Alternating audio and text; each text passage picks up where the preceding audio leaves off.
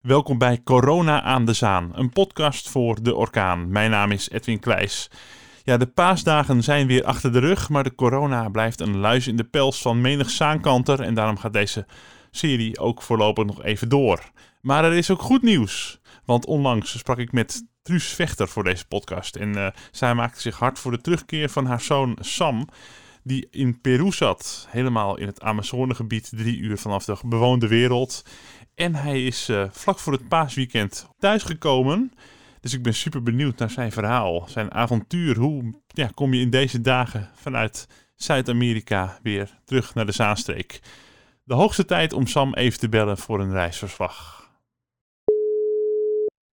Hallo, met Sam. Dag Sam, wat een avontuur heb jij meegemaakt. Welkom terug in de Zaanstreek. Dankjewel. Ja, het was zeker een avontuur, maar ik ben blij om nu eindelijk uh, terug te zijn. Ja, want je zit helemaal in Peru, uh, drie uur van de bewoonde wereld, uh, van de stad.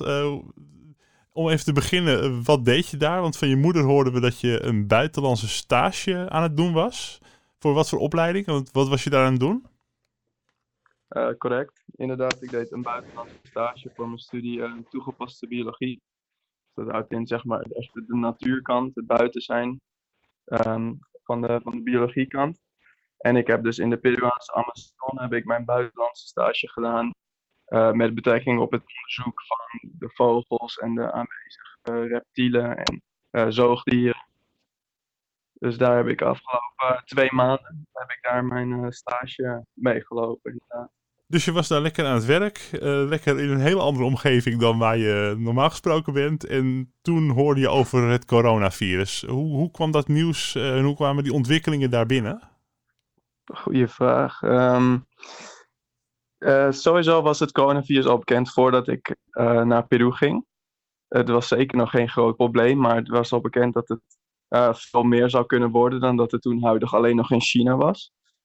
En ik denk zo'n uh, vier weken in mijn stage dat er toen echt grote nieuws werd. En dat um, landen de eerste maatregelen gingen nemen. Dus landen buiten China, zeg maar.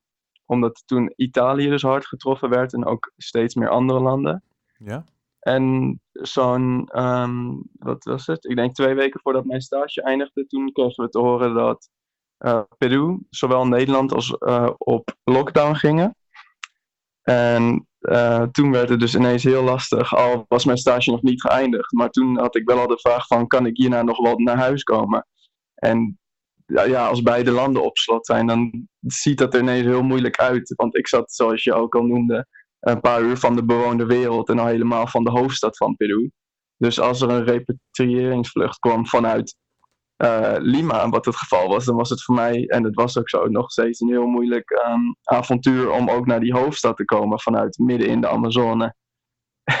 dus dat was ineens wel heel lastig. Dat, maar kan, ja. dat kan ook een beetje angstig zijn, lijkt me. Zeker.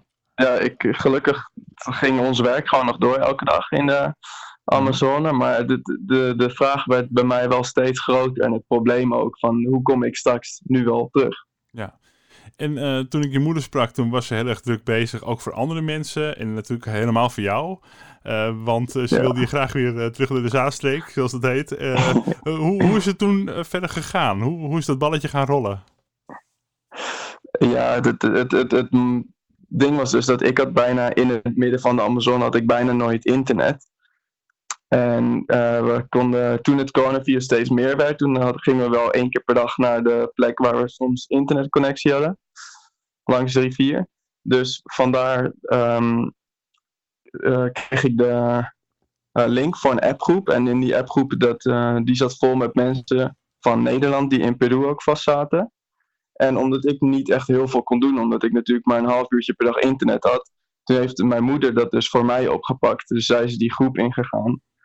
En uh, zij heeft, aangezien zij alle tijd hier in Nederland nu thuis zat, heeft zij zich dus echt um, gericht op het hele probleem. En niet alleen voor mij, maar heeft ze dus ook heel veel voor anderen gedaan. En dat werd steeds groter, waardoor ze inderdaad bij jullie kwam. En toen op een andere radiozender en toen zelfs op bij, uh, bij Jinek aan tafel. Ja, bij RTL gewoon de, ta de grote tafel van Jinek. Maar dat komt, die luistert, Jinek luistert altijd naar de Orkaan podcast. Dat, uh, zo is het balletje volgens mij ook gaan rollen. Ja, ja zo, en, zo gaat het ja, inderdaad. En, en wanneer hoorde jij toen dat er een mogelijkheid was en hoe ging dat toen? Ehm, het, het ging echt eh, elke, elke dag wanneer wij op de internetplek kwamen, was het nieuws weer echt compleet veranderd. Want eerst was het bekend dat er een vlucht van de KLM misschien ehm, het einde van het week in het weekend zou gaan. En toen ineens uh, misschien wel eerder, die vrijdag al of die donderdag zelfs al, waardoor we over twee dagen, um, in de verleden tijd gesproken, toen al weg moesten gaan. Vanuit de plek waar wij in de Amazone zaten. Alleen de dag daarna was er weer bekend dat die vlucht waarschijnlijk uh, een paar dagen later minimaal uh, zou vertrekken. Waardoor wij ook nog een paar dagen in de Amazone bleven zitten. En uiteindelijk werd het um, steeds meer duidelijk. En toen stond de vlucht ook vast op een bepaalde dag. Dus toen zijn wij vanuit de Amazone zijn wij naar uh, Puerto Maldonado. Dat is de stad die in de Amazone ligt. Een grote stad zijn wij gereisd. En van daaruit zijn we met de bus de dag erna vertrokken naar uh, Cusco. En dat was, ik denk, zo'n tien uur, tien uur met de bus rijden. En dat is een stad die heel hoog in, de, in, de Andes, in het Andesgebergte ligt. En van daaruit hebben we dus een paar dagen later een vlucht van Cusco naar Lima geplakt, gepakt, een nationale vlucht. En van Lima hebben we dus gelijk dezelfde middag een de repatriëringsvlucht naar Nederland eindelijk uh, gehad. En wat kreeg je onderweg mee van het coronavirus? De steden waar je doorheen kwam, zag je daar al stille straten of was het daar nog een Zeker. beetje voorstadium? Nee, um, Peru, de, die, um, ik weet niet of de situatie qua gevallen daar heftiger is dan in Nederland, maar de maatregelen die zijn zeker um, extremer. Want in Peru mogen, in ieder geval in de tijd dat ik er was, en ik geloof dat het nu nog heftiger is, mochten alleen de mannen op bepaalde dagen naar buiten en de vrouwen op bepaalde dagen. En dan mocht er op zondag niemand naar buiten. Wij zijn ook met de um, auto van uh, de Amazone naar uh, Puerto Maldonado door de politie geëscorteerd. Nee, je merkt zeker het, uh, dat het extreem is in Peru, de maatregelen. En aangezien wij ook als westerse mensen daar rondlopen en als we op de straat zijn, dan word je wel aangekeken van wat doen, wat doen die mensen hier. Want wij kunnen, voor, voor in hun ogen hebben wij zijn wij de brengers van het coronavirus, denk ik. Waardoor we soms ook echt uitgescholden werden op straat. En mensen die sowieso met hele grote bogen om ons heen lopen. Al is dit wel voor hun veiligheid, dus ik snap het ook nog wel een beetje. Ja. En als laatste zie je ook heel veel milita militairen en politie overal op straat lopen daar. Dus de situatie is er zeker extremer dan, dan hier ja, in Nederland. De noodtoestand nog meer dan we hier al hebben en in andere Europese landen, ja. En, uh, Ja. en toen het vliegtuig gehaald, ging dat vliegtuig gewoon? Waren er nog ook andere voorzorgsmaatregelen rond die, die vlucht? Of? Ehm, dat, we hebben in de ochtend in Cusco hebben we heel lang in een, eh, in een rij buiten gestaan voordat het vliegtuig eindelijk naar Lima vertrok. En hier werden we ook eh, dubbel gecontroleerd op ehm, onze gezondheid en ook drugshonden die gewoon de, elke tas langs gingen. Maar ik denk dat dit ook, uh, dit tweede kan ook standaard zijn en altijd het geval zijn. Dat is weer een ander probleem van Zuid-Amerika. Ja, die, dat probleem komt ook Ehm, nog eens bij natuurlijk, ja. ja, zeker. Nee, maar verder was dat gewoon heel soepel. We kregen gewoon een normale behandeling op het vliegveld verder. En ehm, gewoon de, de standaard, eh, de, de standaard, het standaard proces van een vliegveld eigenlijk om in het vliegtuig te komen. Dat hadden we gewoon daar. En het enige verschil is dat er dus veel minder druk op het vliegveld, op beide vliegvelden is. Omdat er verder geen andere vluchten, of amper andere vluchten gaan. Waardoor we de enige waren. Dus voor de rest liep dat eh, redelijk soepel. ja. En nou heb ik hier de wereldkaart, eh, de wereldkaart er even bij gepakt. Jullie vlogen toen, waar vlogen jullie toen naartoe? Oké. Nou, ik zat dus. eh, ehm, als, het, als de map in kleur is toevallig, dan zie je dat Peru een beetje verdeeld is in drie stroken. En de linkerkant is dus met Lima, gewoon de, de kant aan de kust. En dan Mhm. in het midden van Peru heb je de lijn met het Andesgebergte. En dan de rechters van de lijn, het hoort dan groen te zijn, omdat dat het eh Amazonegebied is. Ja? Dus ik zat in het rechter gedeelte van Peru, midden in de Amazone. En van daaruit ben ik met de bus eh, naar links vertrokken, naar het Andesgebergte. En daar zat ik dus in de stad genaamd Cusco. En vandaar ben ik gevlogen naar Lima. Lima, dat ligt dus eh, links Aan de kust, hè, zie ik, ja? aan de kust inderdaad van Peru. En ehm vandaar ben ik dezelfde dag nog teruggevlogen naar Amsterdam met een directe vlucht van KLM. En, en toen, was je, toen was je thuis. En ehm, toen kwam je op een heel rustig Schiphol, neem ik aan. Want daar uh, gelden ook de nodige voorzorgsmaatregelen. En hoe, was het, hoe was het om weer thuis te komen? Hoe was de ontvangst? Uh, ja, ik werd heel, heel goed ontvangen. Of nou, eigenlijk vooral mijn moeder.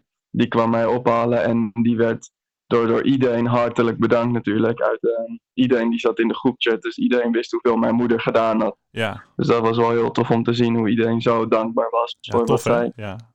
ja, maar ook samen met anderen natuurlijk. De, de, in totaal heeft er een heel team aan gewerkt. Dus want, lang niet de enige. Want, want uh, iedereen met wie jij was, kon, die konden allemaal terug. Dat was allemaal... Ja, ja van mijn stage, daar zaten ook mensen van, van andere landen bij. Zoals um, Engeland. En deze moesten nog wel een stuk langer wachten op een vlucht. Dus die zitten momenteel nog vast in Cusco. En ik geloof dat hun vlucht eindelijk over twee dagen, of in ieder geval deze week, de, mogen ze eindelijk ook naar huis. Dat is fijn, fijn om te weten, ja. Ja, maar die kregen veel minder bericht. Want voor hen was het een paar dagen geleden was het nog niet eens zeker of ze nog wel binnenkort naar huis konden. Jij bent dus aangekomen vlak voor het paasweekend. Um, ja, ik ben, als het, volgens mij ben ik afgelopen woensdag terug, teruggekomen. Dus, als ik het goed uh, heb. Dus in ieder geval vol van Pasen nog. Dus, nu zeg maar een week geleden en dat was op, de, op, 8, op 8 april. Ja. Ja, ik geloof van wel, ja. Ja, zoiets. ja de dagen die duizelen natuurlijk. Je hebt ook uh, een beetje jetlag, neem ik aan. Dat je uh, s'nachts ja, zeker, dat s'nachts een beetje lang wakker bent ook. Ja, dat zeker. Ik zelf nog toen ik uit, uh, uit Zuid-Amerika kwam. Toen ik in Suriname was geweest, toen uh, was ik ook uh, tot vijf uur s ochtends was ik heel actief aan het werken. En dacht ik, waarom slaapt ja. de hele wereld? Dus je moet een beetje acclimatiseren en nu weer rustig in je ritme hier komen. Um, exact, ja, En, en, en, school ligt natuurlijk helemaal stil. Of ga je nog deelnemen aan een bepaalde online lessen? Of, of is het voorlopig even vrije tijd voor jou? De aankomende dagen is in ieder geval zeker geen vrije tijd, omdat ik mijn hele stageverslag, um, of nou, een groot deel van mijn stageverslag, die moet ik nog maken voor mijn school. Dus die moet ik volgens mij voor aankomende vrijdag inleveren. Nog een drukke week Dus dat dan. is nog wel ja. wat werk. Ja. ja. zeker. Maar ik geloof dat ik daarna, uh, ik heb nog één laatste blok voor de zomervakantie op mijn school, maar dat gaat, dat gaat natuurlijk niet meer um, kunnen om naar de school zelf toe, gegaan, toe te gaan. Dus uh, wij gaan het volgens mij nu ook met online lessen uh, aanpakken.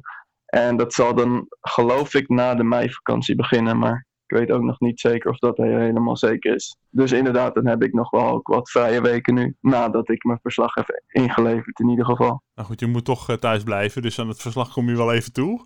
Uh, ja, dankjewel dat, dat wij ook een verslag van je kregen. Het, uh, het, Ja, het, ja, het klonk natuurlijk. als een spannend boek of een spannende film. Dus uh, heel erg bedankt. Ja. En geef je moeder nog een uh, grote knuffel. Uh, ja, of misschien op afstand. Ja, ik weet niet uh, hoe, je, je het aanpakt. In ieder geval, pas op, goed op elkaars gezondheid. En uh, dank, dankjewel voor je verhaal. Top, heel bedankt, joh. Tja, wat een avontuur. Dat was Sam Rijtsma. En hij is gelukkig weer terug in Nederland.